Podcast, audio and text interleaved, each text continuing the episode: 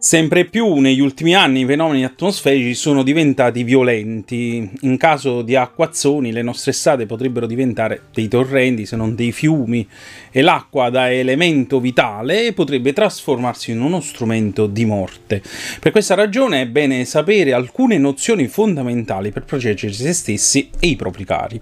Vediamo insieme, però prima di proseguire metti mi piace a questo video e iscriviti al canale. It's uz, oz. Sul meteo eh, al momento non abbiamo possibilità di manovra per ovvie ragioni, ma se abbiamo locali al piano terra o interrati, eh, in caso di piogge torrenziali possiamo prepararci con anticipo alla potenziale alluvione. In tal senso occorre preventivamente acquisire un estintore eh, e istruire tutti in casa su come usarlo. Nel caso di locali sotterranei acquistare e installare una pompa di raccolta delle acque, in caso di necessità, ipotizzare un livello di altezza dell'alluvione e poi far sollevare di 30 cm rispetto a questo livello tutte le prese e gli interruttori elettrici.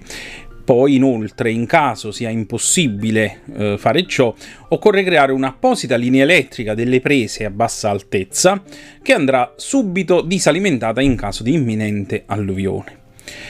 Occorre poi installare per gli scarichi dei servizi igienici una valvola di riflusso, oppure prevedere dei tappi a tenuta stagna, però è meglio la valvola. In questo modo eh, si impedisce l'ingresso delle acque alluvionali attraverso gli scarichi o perlomeno si frena. F poi mh, mm, è consigliabile fissare eh, esternamente all'abitazione eh, tutti i mobili da giardino, le griglie, i bidoni della spazzatura, in quanto potrebbero essere proiettati verso l'abitazione nelle primissime ore di pioggia è consigliabile mettersi al sicuro in casa e possibilmente ai piani più alti e nel contempo cercare di avere sempre una visuale sgombra per controllare la situazione. Occorre eh, prepararsi a spegnere l'alimentazione elettrica in presenza di acqua stagnante, eh, poi Bisogna prepararsi a chiudere il gas e l'acqua in caso di una imminente evacuazione. Occorre tenere vicino e protetto dall'acqua lo smartphone in modo da chiamare i soccorsi.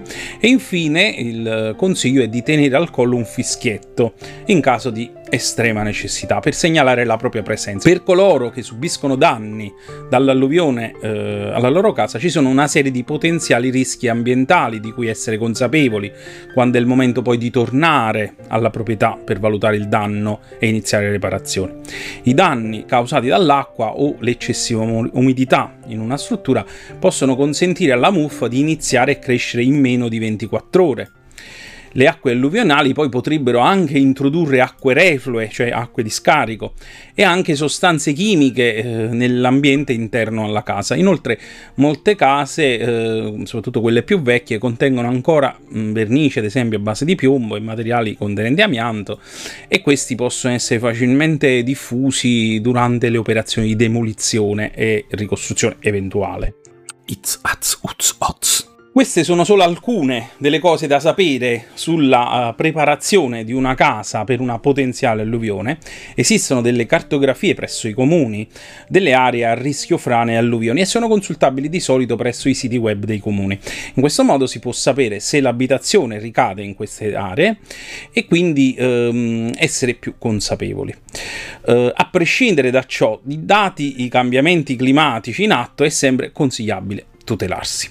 Per ulteriori informazioni su questo o su altri rischi, visita il nostro sito web www.a2c.it.